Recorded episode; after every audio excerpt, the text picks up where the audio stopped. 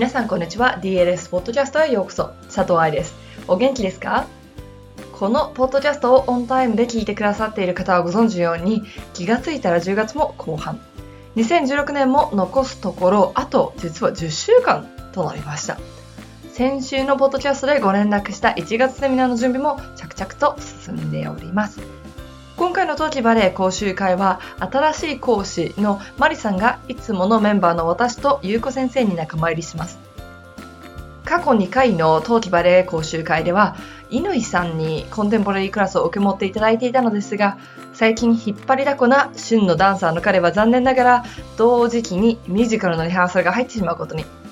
過去参加者は海外に留学したりカンパニーに入ったりしているけれど過去教師もどんどん活躍していってくれる。嬉しいことですね。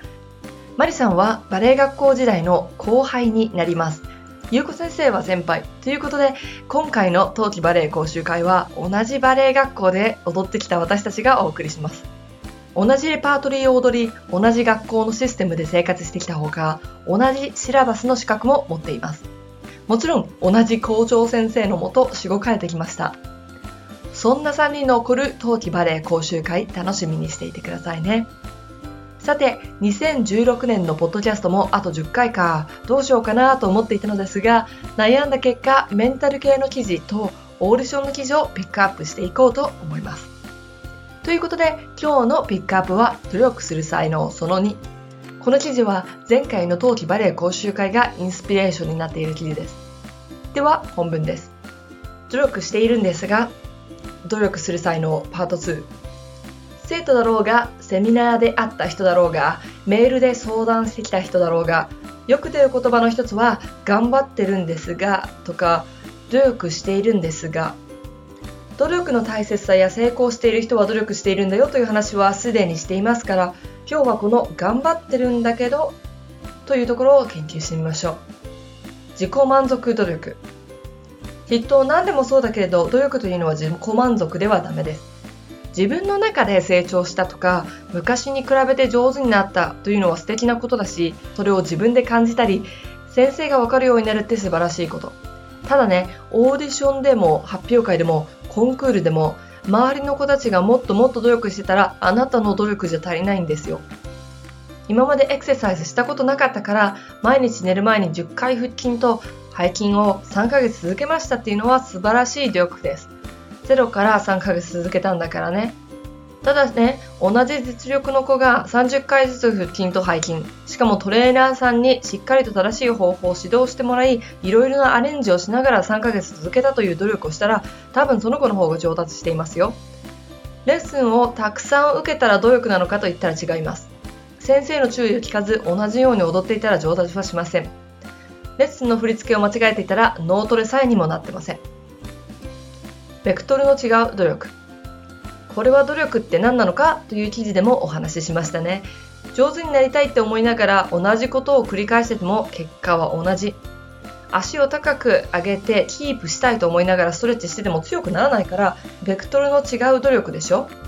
せっかく努力をするのならば自分が今どこにいてどこに向かいたくってどうやってそのゴールにたどり着くのかを考えなければ続かない努力。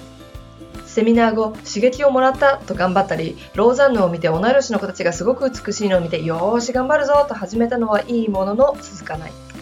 継続は力なりこれ本当に言葉通り継続するための意志力継続していく体力継続した結果の強さ。これは三日坊主では届かないことなんです。努力しているんですか？という人にどれくらい頑張ってるの？と聞いてみたら3週間。おいおいそれじゃ足りないだろうと。プロダンサーになってもこの継続努力というのは必要です。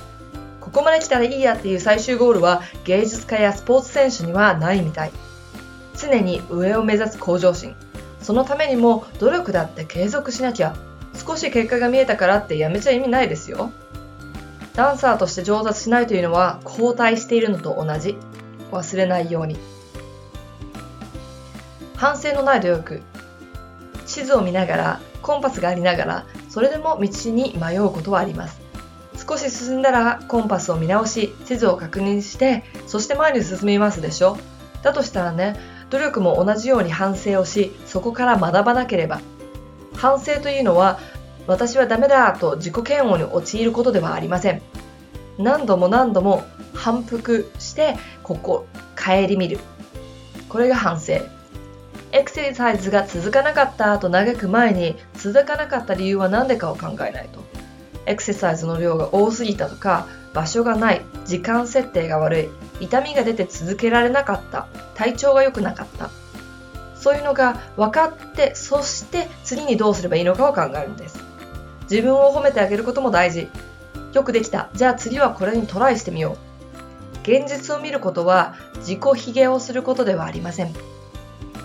DLS ではそのお手伝いになる記事をたくさん書いています。言われた注意が治らないのはなぜか。エクササイズプランの作り方。バレーブックの活用法。留学に向けて練習量を増やす方法。努力したいエリアで一番聞かれる。腹筋体幹ストレッチ。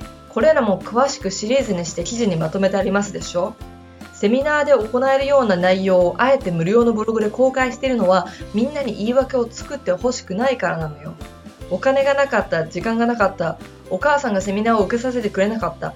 ブログ記事にそんな言い訳は聞きません。ネットがなかったっていうのもなるけどね。昔トレーナーさんによくそんなに詳しいことを記事にしますねと言われました。普通だったらそういう情報をセミナーの時に公開するんですって。だけどね腹筋シリーズを読んで実際に腹筋を続けてる人ってほとんどいないと思うんです。だって人間って新しいことにチャレンジするの苦手だから。セミナーに参加してもそのエクササイズやその時に言われた解剖学的な知識を1年間使い続ける人ってほぼいないと思うんですブログを読んで実行できちゃう人はどんどん実行してください。それがダメで鬼の愛に喝を入れてほしい人はセミナーに参加してください。喝を入れられても1年間続けられない人は継続して DLS セミナーに参加してください。そうやって努力する才能も育ててください。最初は何度もリピートしなければいけないかもしれないけれど、3、4年後にはブログを読んだだけで完璧にできるような精神力と理解力があったら最高です。ああ、愛さんっていう鬼がいたなと懐かしく思えるようになったら私の仕事は終わり。いかがでしたか？これね、大人でも難しいことだと思います。不可能でないと思うけど難しい。教師のためのバレエ解剖学講座を行っていると先生方の中でもこの自己満足努力というのはよく見ます DLS セミナーの中でそれに気がついてくれるといいですよねだって先生ができなかったら生徒ができるようになってるわけないんですものやはり人に教えるということは自分ができてないと難しいんですよね。ということで、ちょっと辛口な今日のポッドキャストはここまでです。また来週お会いするまでの間、この努力についてもう少し考えてみてください。ハッピーダンシング、佐藤愛でした。